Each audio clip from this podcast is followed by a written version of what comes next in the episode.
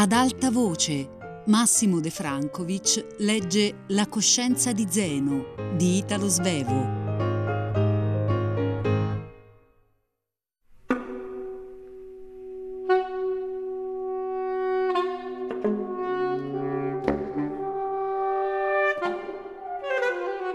Fui sincero come in confessione.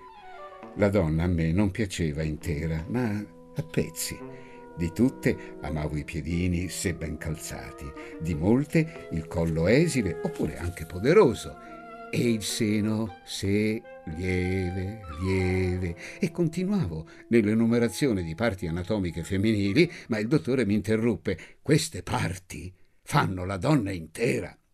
Dissi allora una parola importante. L'amore sano è quello che abbraccia una donna sola e intera compreso il suo carattere e la sua intelligenza.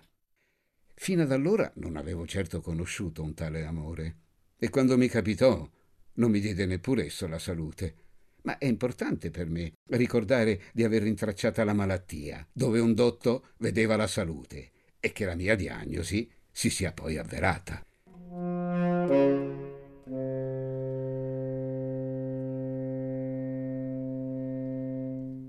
Quella canaglia dell'Olivi mi diede un giorno un'idea.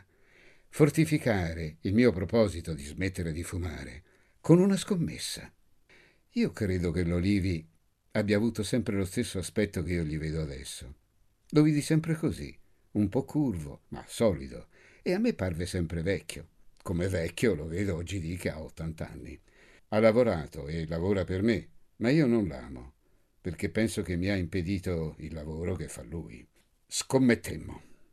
Il primo che avrebbe fumato avrebbe pagato e poi ambedue avrebbero recuperato la propria libertà. Così l'amministratore, impostomi per impedire che io sciupassi l'eredità di mio padre, tentava di diminuire quella di mia madre, amministrata liberamente da me. La scommessa si dimostrò perniciosissima non ero più alternativamente padrone, ma soltanto schiavo, e di quell'olivi che non amavo fumai subito. Poi pensai di truffarlo, continuando a fumare di nascosto. Ma allora perché aver fatto quella scommessa? Corsi allora in cerca di una data che stesse in bella relazione con la data della scommessa, per fumare un'ultima sigaretta che così, in certo modo, avrei potuto figurarmi fosse registrata anche dall'Olivi stesso. Ma la ribellione continuava e a forza di fumare arrivava l'affanno. Per liberarmi di quel peso, andai dall'Olivi e mi confessai. Il vecchio incassò sorridendo il denaro e subito trasse di tasca un grosso sigaro che accese e fumò con grande voluttà. Non ebbi mai un dubbio che egli non avesse tenuta la scommessa. Si capisce che gli altri sono fatti altrimenti di me. Mio figlio aveva da poco compiuti tre anni, quando mia moglie ebbe una buona idea. Mi consigliò, per sviziarmi, di farmi rinchiudere per qualche tempo in una casa di salute. Accettai subito, Prima di tutto perché volevo che quando mio figlio fosse giunto all'età di potermi giudicare mi trovasse equilibrato e sereno. E poi per la ragione più urgente, che l'Olivi stava male e minacciava di abbandonarmi, per cui avrei potuto essere obbligato di prendere il suo posto da un momento all'altro. E mi consideravo poco atto ad una grande attività con tutta quella nicotina in corpo. Dapprima avevamo pensato di andare in Svizzera il paese classico delle case di salute. Ma poi apprendemmo che a Trieste vi era un certo dottor Muli che vi aveva aperto uno stabilimento. Incaricai mia moglie di recarsi da lui ed egli le offerse di mettere a mia disposizione un appartamentino chiuso, nel quale sarei stato sorvegliato da un'infermiera, coadiuvata anche da altre persone. Parlandomene, mia moglie ora sorrideva ed ora clamorosamente rideva. La divertiva l'idea di farmi rinchiudere e io di cuore ne ridevo con lei. Era la prima volta che essa s'associava a me nei miei tentativi di curarmi. Fino allora ella non aveva mai presa la mia malattia sul serio e diceva che il fumo non era altro che un modo un po' strano e non troppo noioso di vivere. Io credo che essa fosse stata sorpresa gradevolmente, dopo di avermi sposato, di non sentirmi mai rimpiangere la mia libertà, occupato com'ero a rimpiangere altre cose.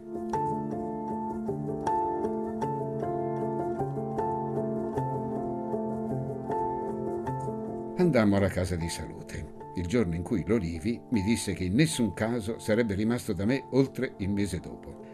A casa preparammo un po' di biancheria in un baule e subito di sera andammo dal dottor Muli. Egli ci accorse in persona, alla porta. Allora il dottor Muli era un bel giovane. Si era in pieno d'estate ed egli, piccolo, nervoso, la faccina brunita dal sole, nella quale brillavano ancor meglio i suoi vivaci occhi neri, era l'immagine dell'eleganza, nel suo vestito bianco dal colletto fino alle scarpe. Egli destò la mia ammirazione, ma evidentemente ero anch'io oggetto della sua. Un po' imbarazzato, comprendendo la ragione della sua ammirazione, gli dissi: eh Già, ella non crede né alla necessità della cura né alla serietà con cui mi vi accingo. Con un lieve sorriso che pur mi ferì, il dottore rispose: Perché? Forse è vero che la sigaretta è più dannosa per lei di quanto noi medici ammettiamo. Solo non capisco perché lei, invece di cessare ex abrupto di fumare, non si sia piuttosto risolto di diminuire il numero delle sigarette che fuma. Si può fumare, ma non bisogna esagerare. In verità, a forza di voler cessare del tutto dal fumare, all'eventualità di fumare di meno, non avevo mai pensato. Ma venuto ora, quel consiglio non poteva che affievolire il mio proposito. Dissi una parola risoluta. Giacché è deciso, lasci che tenti questa cura. Tentare? Il dottore rise con aria di superiorità. Una volta che lei vi si è accinto, la cura deve riuscire. Se lei non vorrà usare della sua forza muscolare, con la povera Giovanna non potrà uscire di qua. Le formalità per liberarla durerebbero tanto che nel frattempo ella avrebbe dimenticato il suo vizio. Ci trovavamo nell'appartamento che mi era destinato, a cui eravamo giunti ritornando a piano terra dopo di essere saliti al secondo piano. Vede? Quella porta sbarrata impedisce la comunicazione con l'altra parte del pian terreno dove si trova l'uscita.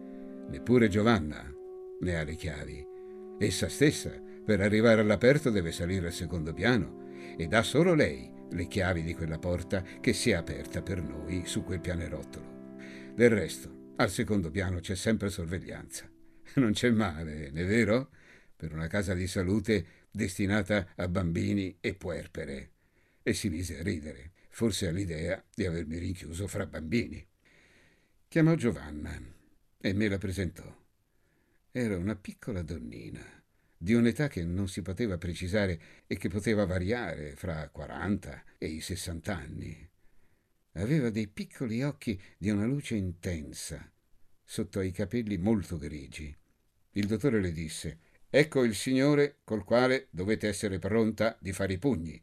Essa mi guardò scrutandomi, si fece molto rossa e gridò con voce stridola Io farò il mio dovere, ma non posso certo lottare con lei. Se lei minaccerà, io chiamerò l'infermiere, che è un uomo forte, e se non venisse subito la lascerei andare dove vuole, perché io non voglio certo rischiare la pelle. Appresi poi che il dottore le aveva affidato quell'incarico con la promessa di un compenso abbastanza lauto e ciò aveva contribuito a spaventarla. Allora le sue parole mi indispettirono. Mi ero cacciato volontariamente in una bella posizione.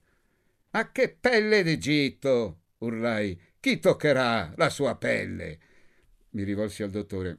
Vorrei che questa donna sia avvisata di non seccarmi. Ho portati con me alcuni libri e vorrei essere lasciato in pace. Il dottore intervenne con qualche parola di ammonimento a Giovanna. Per scusarsi, costei continuò ad attaccarmi. Io delle figliole, due, e piccine, e devo vivere. Io non mi degnerei di ammazzarla, risposi con accento che certo non poteva rassicurare la poverina.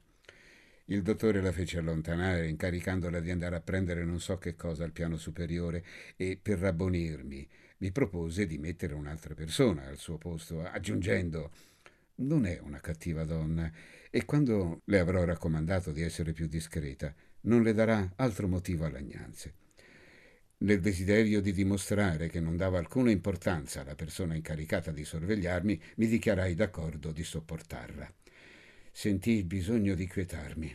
Levai di tasca la penultima sigaretta e la fumai avidamente. Spiegai al dottore che ne avevo prese con me solo due e che volevo cessare di fumare in punto alla mezzanotte. Mia moglie si congedò da me insieme al dottore. Mi disse sorridendo: eh, Già che hai deciso così, sii forte. Il suo sorriso, che io amavo tanto, mi parve una derisione e fu proprio in quell'istante che nel mio animo germinò un sentimento nuovo che doveva far sì che un tentativo intrapreso con tanta serietà dovesse subito miseramente fallire. Mi sentii subito male, ma seppi che cosa mi faceva soffrire soltanto quando fui lasciato solo. Una folle, amara gelosia per il giovine dottore. Lui bello, lui libero, lo dicevano la Venere fra medici. Perché mia moglie non l'avrebbe amato? Seguendola, quando se n'erano andati, egli le aveva guardato i piedi elegantemente calzati. Era la prima volta che mi sentivo geloso da che m'ero sposato. Quale tristezza! S'accompagnava certamente al mio abietto stato di prigioniero. Lottai. Il sorriso di mia moglie. Era il suo solito sorriso e non una derisione per avermi eliminato dalla casa. Era certamente lei che mi aveva fatto rinchiudere, pur non accordando alcuna importanza al mio vizio. Ma certamente l'aveva fatto per compiacermi. E poi non ricordavo che non era tanto facile di innamorarsi di mia moglie. Se il dottore le aveva guardato i piedi, certamente l'aveva fatto per vedere quali stivali dovesse comprare per la sua amante. Ma fumai subito l'ultima sigaretta e non era la mezzanotte, ma le ventitré. Un'ora impossibile per un'ultima sigaretta. Apersi un libro. Leggevo senza intendere. E avevo addirittura delle visioni. La pagina su cui tenevo fisso lo sguardo si copriva della fotografia del dottor Muli in tutta la sua gloria di bellezza ed eleganza. Non seppi resistere e chiamai Giovanna. Forse discorrendo mi sarei quietato. Essa venne e mi guardò subito con occhio diffidente. Urlò con la sua voce stridula. Non sospetti di indurmi a deviare dal mio dovere. Intanto per quietarla mentii e le dichiarai che io non ci pensavo nemmeno, che non avevo più voglia di leggere e preferivo di far quattro chiacchiere con lei. La feci sedere a me in faccia. Proprio mi ripugnava con quel suo aspetto da vecchia e gli occhi giovanili e mobili, come quelli di tutti gli animali deboli compassionavo me stesso per dover sopportare una compagnia simile. È vero che neppure in libertà io so scegliere le compagnie che meglio mi si confacciano, perché di solito sono esse che scelgono me, come fece mia moglie. Pregai Giovanna di svagarmi e poiché dichiarò di non sapermi dir nulla che valesse la mia attenzione, la pregai di raccontarmi della sua famiglia, aggiungendo che quasi tutti a questo mondo ne avevano almeno una. Essa allora obbedì e incominciò col raccontarmi che aveva dovuto mettere le sue due figliuole all'istituto dei poveri. Io cominciavo ad ascoltare volentieri il suo racconto, perché quei 18 mesi di gravidanza sbrigati così mi facevano ridere. Ma essa aveva un'indole troppo polemica e io non seppi ascoltarla, quando dapprima volle provarmi che essa non avrebbe potuto fare altrimenti, data l'esiguità del suo salario, e che il dottore aveva avuto torto, quando pochi giorni prima aveva dichiarato che due corone al giorno bastavano, da che l'istituto dei poveri manteneva tutta la sua famiglia. Urlava, e il resto? Quando sono state provviste del cibo e dei vestiti, non hanno mica avuto tutto quello che occorre. E giù una filza di cose che doveva procurare le sue figliole e che io non ricordo più, visto che per proteggere il mio udito dalla sua voce stridula rivolgevo di proposito il mio pensiero ad altra cosa, ma ne ero tuttavia ferito e mi parve di aver diritto a un compenso. Non si potrebbe avere una sigaretta? Una sola io la pagherei dieci corone, ma domani perché con me non ho neppure un soldo. Giovanna fu enormemente spaventata della mia proposta, si mise a urlare, voleva chiamare subito l'infermiere e si levò dal suo posto per uscire. Per farla tacere desistetti subito dal mio proposito e a caso, tanto per dire qualche cosa e darmi un contegno, domandai: Ma in questa prigione ci sarà almeno qualche cosa da bere. Giovanna fu pronta nella risposta e con mia meraviglia, in un vero tono di conversazione, senza urlare. Anzi, il dottore, prima di uscire, mi ha consegnato questa bottiglia di cognac. Ecco la bottiglia, ancora chiusa. Guardi, è intatta. Mi trovavo in condizione tale che non vedevo per me altra via d'uscita che l'ubriachezza. Ecco dove m'aveva condotto la fiducia in mia moglie. In quel momento a me pareva che il vizio del fumo non valesse lo sforzo cui mi ero lasciato indurre. Ora non fumavo già da mezz'ora e non ci pensavo affatto, occupato com'ero dal pensiero di mia moglie e del dottor Muli. Ero dunque guarito del tutto, ma irrimediabilmente ridicolo. Stappai la bottiglia e mi versai un bicchierino del liquido giallo. Giovanna stava a guardarmi a bocca aperta, ma io esitai di offrirgliene. Potrò averne dell'altro, quando avrò votata questa bottiglia, Giovanna, sempre nel più gradevole tono di conversazione, mi rassicurò tanto quanto ne vorrà per soddisfare un suo desiderio. La signora che dirige la dispensa dovrebbe levarsi magari a mezzanotte. Io non soffersi mai d'avarizia e Giovanna ebbe subito il suo bicchierino colmo all'orlo. Non aveva finito di dire un grazie che già l'aveva votato e subito diresse gli occhi vivaci alla bottiglia. Fu perciò lei stessa che mi diede l'idea di ubriacarla. Ma non fu mica facile. Non saprei ripetere esattamente quello che essa mi disse, dopo aver ingoiato vari bicchierini, nel suo puro dialetto triestino, ma ebbi tutta l'impressione di trovarmi d'accanto una persona che, se non fossi stato stornato dalle mie preoccupazioni, avrei potuto stare a sentire con diletto. Prima di tutto mi confidò che era proprio così, che a lei piaceva di lavorare. A tutti a questo mondo sarebbe spettato il diritto di passare ogni giorno un paio d'ore su una poltrona tanto comoda, in faccia ad una bottiglia di liquore buono, di quello che non fa male. Tentai di conversare anch'io le domandai se, quando era vivo suo marito, il lavoro per lei fosse stato organizzato proprio a quel modo. Essa si mise a ridere. Da vivo suo marito l'aveva più picchiata che baciata e in confronto a quello che essa aveva dovuto lavorare per lui, ora tutto avrebbe potuto sembrarle un riposo, anche prima ch'io a quella casa arrivassi con la mia cura. Poi Giovanna si fece pensierosa e mi domandò se credevo che i morti vedessero quello che facevano i vivi. A noi brevemente. Ma essa volle sapere se i morti, quando arrivavano al di là, risapevano tutto quello che qua giù era avvenuto quando essi erano stati ancora vivi. Per un momento la domanda valse proprio a distrarmi era stata poi mossa con una voce sempre più soave, perché, per non farsi sentire dai morti, Giovanna l'aveva abbassata. Voi dunque, le dissi, avete tradito vostro marito? Essa mi pregò di non gridare e poi confessò di averlo tradito, ma soltanto nei primi mesi del loro matrimonio. Poi s'era abituata alle busse e aveva amato il suo uomo. Per conservare viva la conversazione, domandai è dunque la prima delle vostre figliuole che deve la vita a quell'altro. Sempre a bassa voce, essa ammise di crederlo, anche in seguito a certe somiglianze. Le doleva molto di aver tradito il marito, lo diceva, ma sempre ridendo, perché sono cose di cui si ride, anche quando dolgono, ma solo da che era morto, perché prima, visto che non sapeva, la cosa non poteva aver avuto importanza. Spintovi da una certa simpatia fraterna, tentai di lenire il suo dolore e le dissi che io credevo che i morti sapessero tutto, ma che di certe cose si infischiassero. Solo i vivi ne soffrono, esclamai, battendo sul tavolo il pugno. Ne ebbi una contusione alla mano e non c'è di meglio di un dolore fisico per destare delle idee nuove. Intravidi la possibilità che intanto che io mi cruciavo, al pensiero che mia moglie approfittasse della mia reclusione per tradirmi.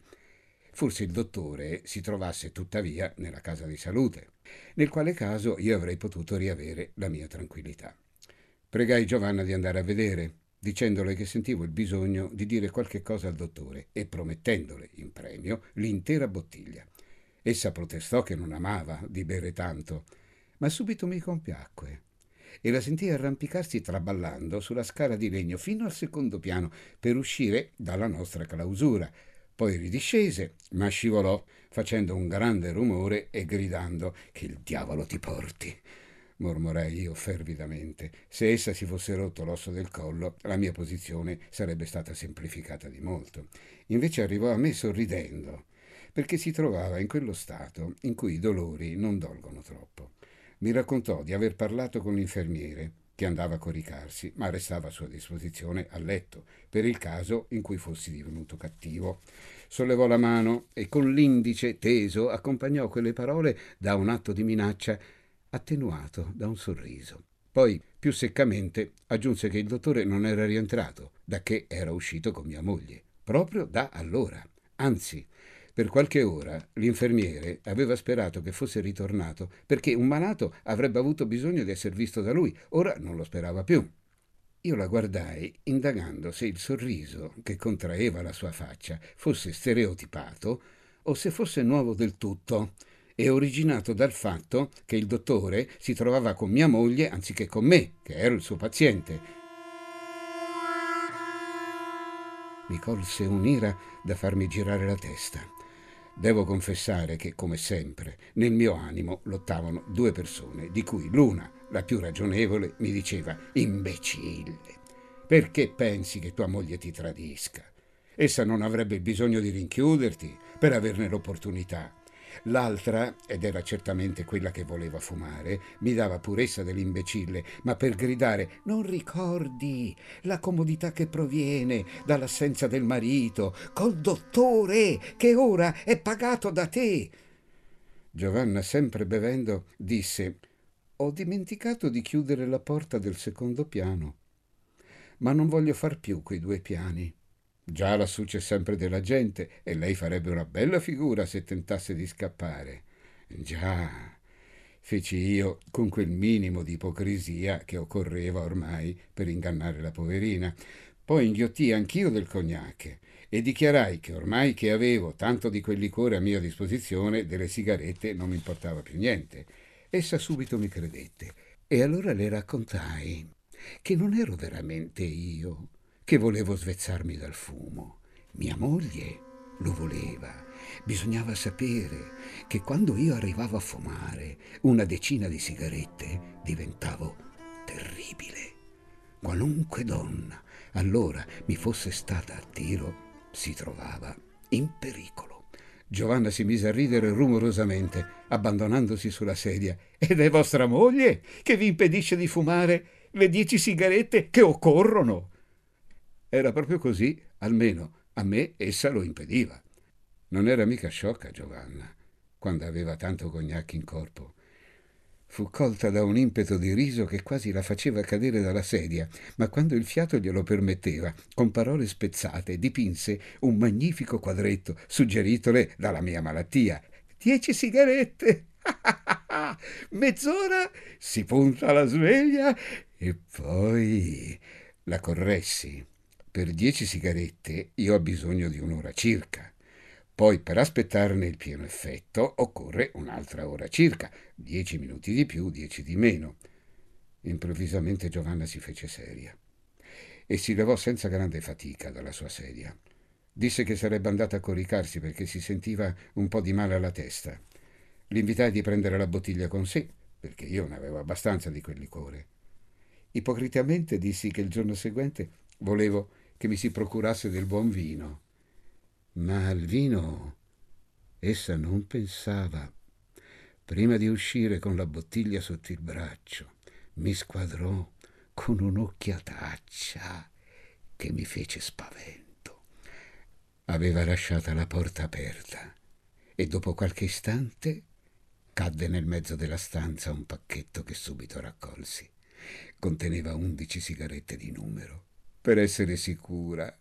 La povera Giovanna aveva voluto abbondare. Sigarette ordinarie, ungheresi, ma la prima che accesi fu buonissima. mi sentii grandemente sollevato. Dapprima pensai che mi compiacevo di averla fatta a quella casa, che era buonissima per rinchiudervi dei bambini, ma non per me. Poi scopersi che l'avevo fatta anche a mia moglie e mi pareva di averla ripagata di pari moneta, perché altrimenti la mia gelosia si sarebbe tramutata in una curiosità tanto sopportabile. Restai tranquillo a quel posto, fumando quelle sigarette nauseanti. Dopo una mezz'ora circa ricordai che bisognava fuggire da quella casa dove Giovanna aspettava il suo compenso. Mi levai le scarpe e uscii sul corridoio. La porta della stanza di Giovanna era socchiusa e, a giudicare dalla sua respirazione rumorosa e regolare, a me parve che essa dormisse. Salii con tutta prudenza fino al secondo piano, ove dietro di quella porta, l'orgoglio del dottor Muli, infilai le scarpe. Uscii su un pianerottolo e mi misi a scendere le scale lentamente per non destar sospetto. Ero arrivato al pianerottolo del primo piano, quando una signorina vestita con qualche eleganza da infermiera mi seguì per domandarmi cortesemente Lei cerca qualcuno? Era bellina e a me non sarebbe dispiaciuto di finire accanto a lei le dieci sigarette. Le sorrisi, un po' aggressivo. Il dottor Muli non è in casa? Essa fece tanto d'occhi. A quest'ora non è mai qui. E non saprebbe dirmi dove potrei trovarlo ora? O a casa un malato che avrebbe bisogno di lui. Cortesemente mi diede l'indirizzo del dottore e io lo ripetei più volte per farle credere che volessi ricordarlo. Non mi sarei mica tanto affrettato di andar via, ma essa, seccata, mi volse le spalle. Venivo addirittura buttato fuori dalla mia prigione da basso una donna fu pronta ad aprirmi la porta. Non avevo un soldo con me e mormorai la mancia gliela darò un'altra volta. Eh, non si può mai conoscere il futuro. Da me le cose si ripetono. Non era escluso che io fossi ripassato per di là. La notte era chiara e calda. Mi levai il cappello per sentir meglio la brezza della libertà. Guardai le stelle con ammirazione come se le avessi conquistate da poco.